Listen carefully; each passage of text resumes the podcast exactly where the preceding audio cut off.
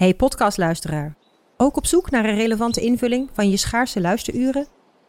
Tune dan in op de podcastserie ESG, even samengevat van BNP Paribas.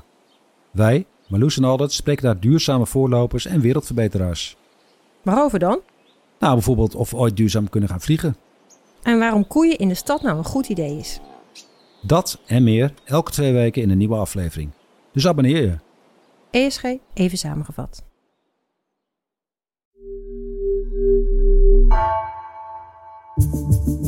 Vanaf de redactie van NRC het verhaal van vandaag. Mijn naam is Egbert Kalsen.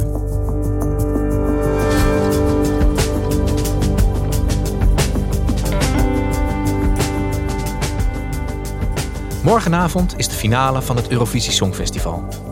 En dit jaar heeft één land de grootste kans om te winnen. Oekraïne, met een lied dat toch wel heel politiek geïnterpreteerd kan worden. Het Songfestival is formeel juist een apolitiek evenement. Maar mediaredacteur Wilfred Takke ziet dat landen vaak toch een boodschap naar voren weten te brengen.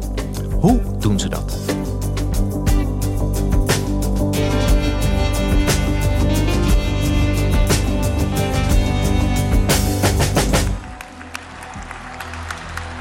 Wow. There are 10 remaining countries.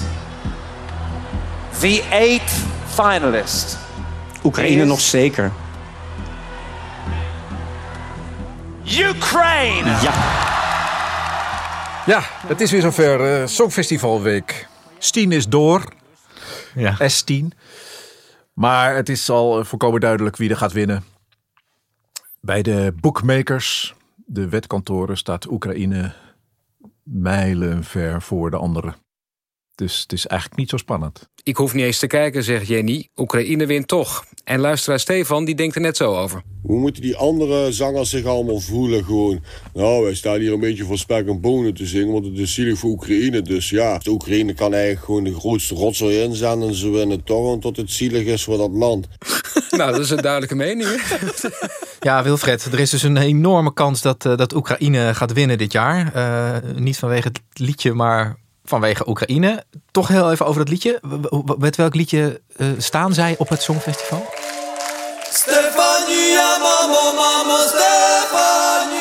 Het heet Stefania. Het is folk, rap. Het is een mengeling van hip-hop en eh, folkloristische muziek. En het gaat gewoon over zijn moedertje. Mama Stefanie. Mama Stefanie. De velden bloeien en het wordt grijs. Zing me een wiegelied in je moedertaal.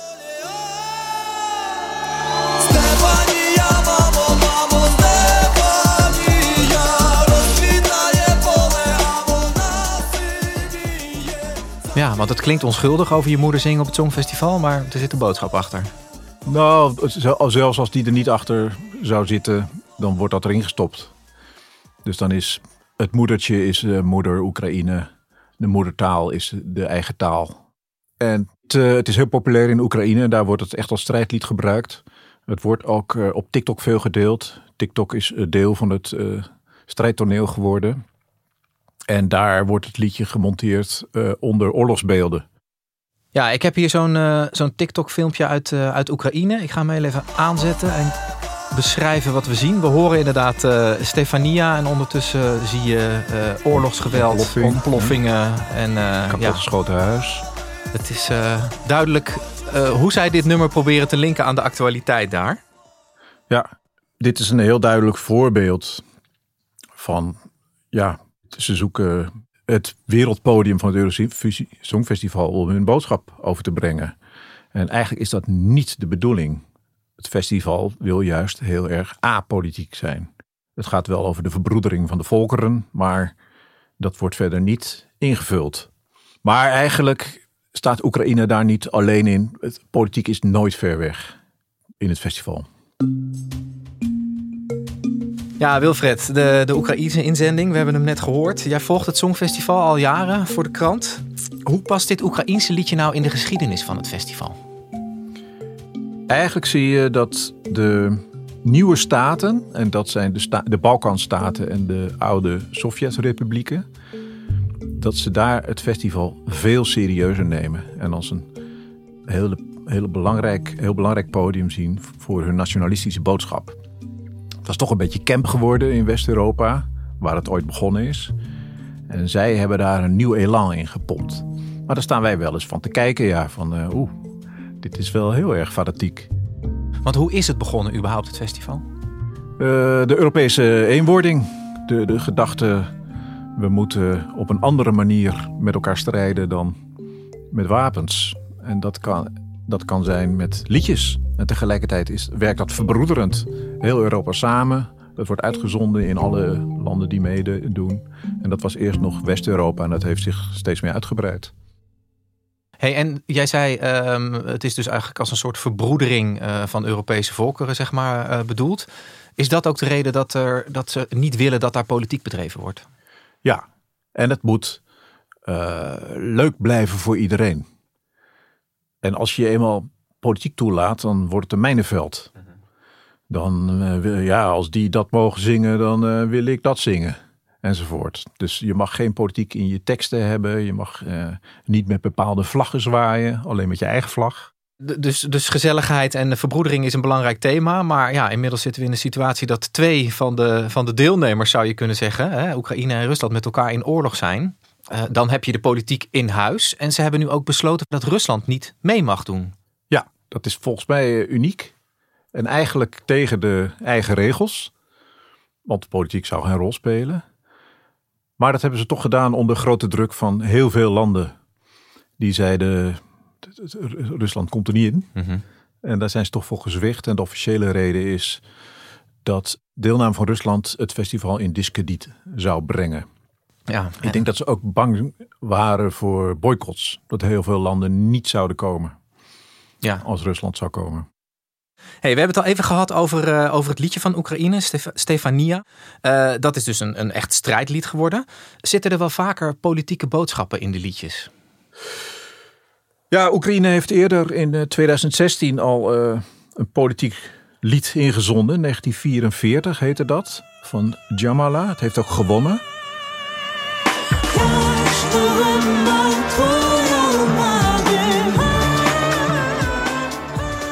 En dat ging over de deportatie van de Krim-Tartaren door Sovjetleider Stalin in 1944.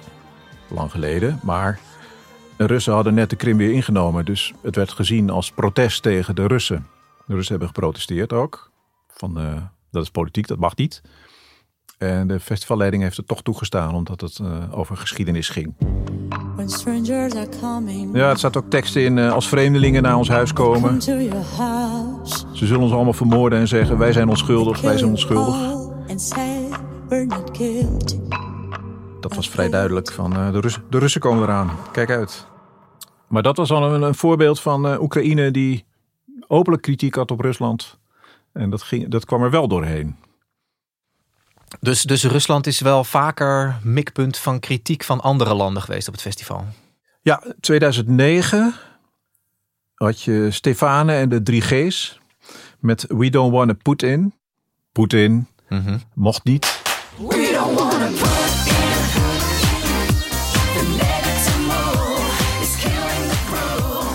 Uh, dat wilden ze gaan opvoeren in Moskou. En dat mocht niet. Want de Russen klaagden, die zeiden dit is uh, kritiek op Poetin. En dat is politiek, dat mag niet. En het verwees eigenlijk naar Poetin die in Georgië twee deelrepublieken te hulp was geschoten. Eigenlijk hetzelfde als in Oekraïne, Zuid-Ossetië en uh, Abhazie. En ja, Georgiërs wilden daar toch uh, op ludieke disco-wijze tegen protesteren. Maar mocht niet.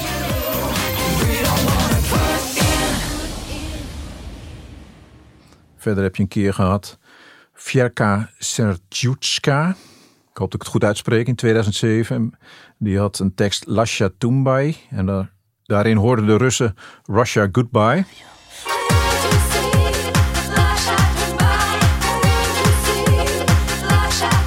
En zij zei: nee, nee, nee, dat is Mongols voor geklopte room. Maar uh, op de Russische staatstelevisie kwamen dan weer allemaal Mongolen die zeiden: dit is helemaal geen Mongols, dit is fantasietaal. Altijd ruzie. En meestal in het verleden was Rusland uh, lag onder vuur wegens de gefnuikte homorechten. Daar werden ze altijd voor uitgeboet. Eh, zeg maar als zij hadden opgetreden. Als ze optraden en werden geboet, dat heb ik ook meegemaakt in Wenen. En toen vielen ze een beetje door de mand. Want toen hadden ze tijdens de repetitie, weer klonk er ineens een luid applaus, terwijl er niemand in de zaal was. En dat was de organisatie, die hadden alvast een applausband om over het, boegeroep heen te mixen. Al Zodat- rekening houdend met... eh, Europa dat niet zou horen. Ja, ja, rekening houdend met afkeren. ja, ja, dat ge- gecounterd met een applausband. Ja, dus eerst was het vooral die homorechten die eh, Poetin eh, inperkte. En het, het gedoe met die staten eromheen, dat, dat is van later.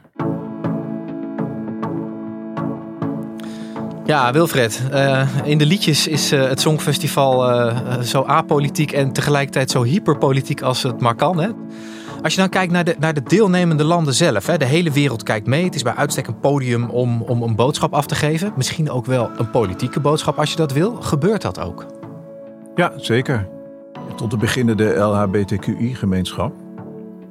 Die is aanwezig, flink aanwezig bij het Eurovisie Songfestival. En die zullen dat aangrijpen als, als landen de homorechten geweld aandoen. Dan zullen ze daartegen protesteren en dat is ook eh, vaak gebeurd. En tegelijkertijd hebben ze met succes het festival enigszins omgevormd als het feest van de diversiteit. Ladies and gentlemen, we have done the math. It's no secret anymore. Austria is in the lead, and it's no longer possible for any other country to catch up. We are ready to announce. The winner Conchita Wurst was eh, belangrijk. De vrouw met de baard. Een drag queen. Die de gender en gay rights heel duidelijk onder de aandacht bracht. This night is dedicated to everyone who believes in a future of peace and freedom. We are unity and we are unstoppable. Sindsdien is diversiteit ook een belangrijk kenmerk van het festival. Ik zag dat ook in het, het jaar daarna, omdat zij gewonnen had, was het festival in Wenen. En daar zag ik dat ze daar ook werk van hadden gemaakt om dat uit te dragen. Dus bijvoorbeeld de stoplichten, daar zag je niet meer een mannetje oversteken, maar twee vrouwtjes hand in hand oversteken. Of twee mannetjes hand in hand. En het, dat zijn dus voorbeelden van landen die heel duidelijk zeg maar, dat, dat podium gebruiken om in dit geval genderrechten zeg maar, eh, onder de aandacht te brengen. Wij interpreteren dat over het algemeen toch een beetje als camp, maar dat, ligt dat overal zo? Nee, zeker niet. Bij de nieuwe landen, die nemen dit veel, veel serieuzer. Dus eigenlijk is het ook wel de redding van het festival geweest dat die nieuwe landen erbij kwamen. In de jaren negentig is de Sovjet-Unie uit elkaar gevallen en ontstonden er allemaal nieuwe Europese landen. En datzelfde gebeurde in Joegoslavië. En al die nieuwe landen wilden zich doen gelden op het Europese toneel. En die zijn eigenlijk allemaal bij het Eurovisie Songfestival gekomen. Dus Georgië, Oekraïne in het oosten, Bosnië, Herzegovina, Servië. Nieuwe deelnemers voor wie het festival heel belangrijk was. Je moet je nog vestigen. Eh, rondom Rusland hebben ze bovendien een grote broer die heel lang de baas was. Dus daar moet je je ook een beetje tegen afzetten. Dus het eh, nationalisme, het vlaggen zwaaien, de eigen taal, de eigen muziek, dat is allemaal veel belangrijker daar. En ze wilden allemaal heel graag bij Europa horen. Dus dat is ook belangrijk. Het liefst Europese Unie, NAVO erbij. En als dat niet lukt, dan in ieder geval het Eurovisie Songfestival. Dan zit je toch bij de Europese familie.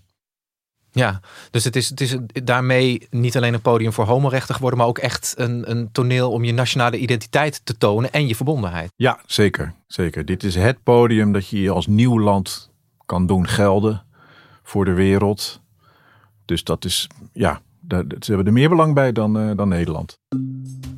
En jij hebt zelf ook een aantal uh, songfestivals bezocht voor de krant. Uh, hoe, hoe merk jij daar dat het meer is dan een liedjesfestival? Oeh, nou, Azerbeidzjan was een goed voorbeeld. Want dat, de hele hoofdstad is ongeveer verbouwd binnen een jaar. Sterker nog, er is een hele woonwijk gebuldozerd om een boulevard aan te leggen naar uh, het festival. Zij organiseerden in dat jaar uh, ja, het ja, ja, Songfestival. Ja, dus er, uh, in de zee voor de kust verrees een heel festivalcentrum. En daar moest een mooie weg naartoe. En die werd ook helemaal afgezegd. En ja, ik heb daar beelden van gezien. Die huizen werden gebulldozerd, uh, soms met de mensen er nog in. Dat is, dat is niet zo grappig. En eh, het, de hele stad was afgezet. Dus je kon de stad niet meer in en niet meer uit. Het is gewoon staat van beleg. En overal hadden ze ook grote schermen met parken erop uh, gefotografeerd, neergezet. Om de bouwvallen uh, aan het oog te onttrekken. En zo werd er een beetje een schijnwereld voor de Eurovisie-crowd uh, geschapen. Ja, dus je, de, alles wat wij via de televisie meekregen was, was niet hoe Azerbeidzjan er in het echt uitzag. Nee. nee. Behalve dat de activisten dit ook weer als een goede gelegenheid zagen om te, aan de wereld te vertellen dat Azerbeidzjan geen fijn land is. En Azerbeidzjan is uh, ook niet echt een land wat nou heel erg voorop loopt als het over homo-emancipatie gaat. Hoe, hoe gaat zo'n land daar dan mee om? Je krijgt een, een, tijdelijke dooi. Dat zag je ook in Moskou. Dus ineens gaan er allemaal gay-clubs open. En uh, wordt uh, anti-homo-retoriek een beetje gedownplayed. Dus je krijgt drie vrije weken eigenlijk. ik was wel bezorgd over wat gebeurt er daarna als de camera's weg zijn. Dat heb ik ook tegen activisten gezegd die ik sprak van ja, ik ben straks weg. En eerlijk gezegd, ook mijn krant is niet heel erg geïnteresseerd in Azerbeidzjan. Dus dan is de aandacht weg. En, uh, en ja, jullie krijgen het dan uh, extra hard te voortduren. Nou, dat vonden ze toch belangrijker om hun boodschap aan de wereld te vertellen dan ja, dat ze risico liepen op uh, gevangenisstraf enzovoort. Ja, en weet jij of de, of de EBU, de organiserende organisatie van het Songfestival, daar ook nog iets van, van nazorg dan heeft? Voelen zij zich verantwoordelijk voor wat er dan gebeurt als zij weer vertrokken zijn? Ik heb toen ook met de EBU gesproken en die uh, zeiden dat ze helemaal niets met politiek te maken hadden en zich ook niet met de politiek van het land bemoeiden. Dus eigenlijk uh, zoals de UEFA zich altijd opstelt. Ja, ja, ja. Dus in die zin heeft zeg maar, dat apolitieke karakter van het festival misschien ook wel iets comfortabels voor, voor de organisatie. Zeker. Maar ook daarin zie je dat je nooit apolitiek kan zijn. Want je aanwezigheid daar is een legitimatie van het regime. En niets zeggen is ook iets zeggen.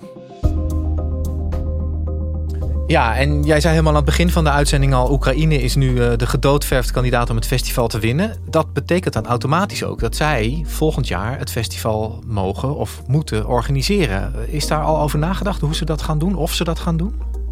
Ik geloof het niet. Volgend jaar in Kiev. Ik denk dat dat niet gaat. Vermoedelijk zal dan een van de andere landen inspringen. De, de sympathie voor Oekraïne is nu heel groot. Zeker bij de buurlanden zoals Polen. Dus het zou heel goed kunnen dat Polen zijn vinger opsteekt en zegt: Wij doen het wel voor jullie. Kom maar naar ons. Dat is eerder ook wel gebeurd. Dus als je het niet zelf kan organiseren, dan kan iemand anders zich opwerpen. Ja, en dan, dan zou Polen zeg maar de deur openzetten voor een Oekraïns songfestival. Ja.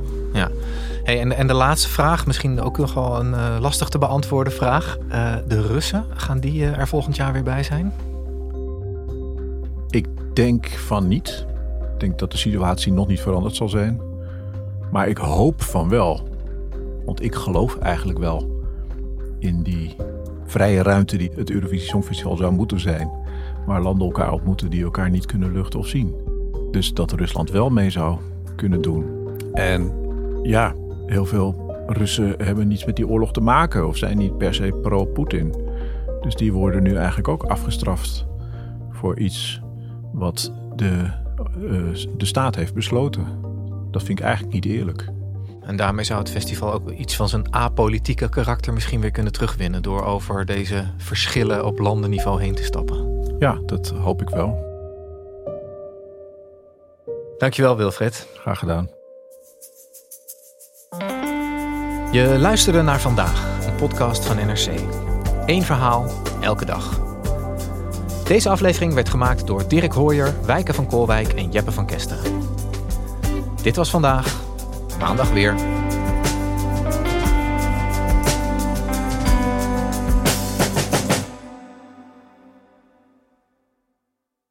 Technologie lijkt tegenwoordig het antwoord op iedere uitdaging.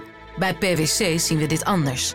Als we de potentie van technologie willen benutten, kunnen we niet zonder een menselijk perspectief. Human-led, tech-powered noemen we dat. Ga naar pwc.nl.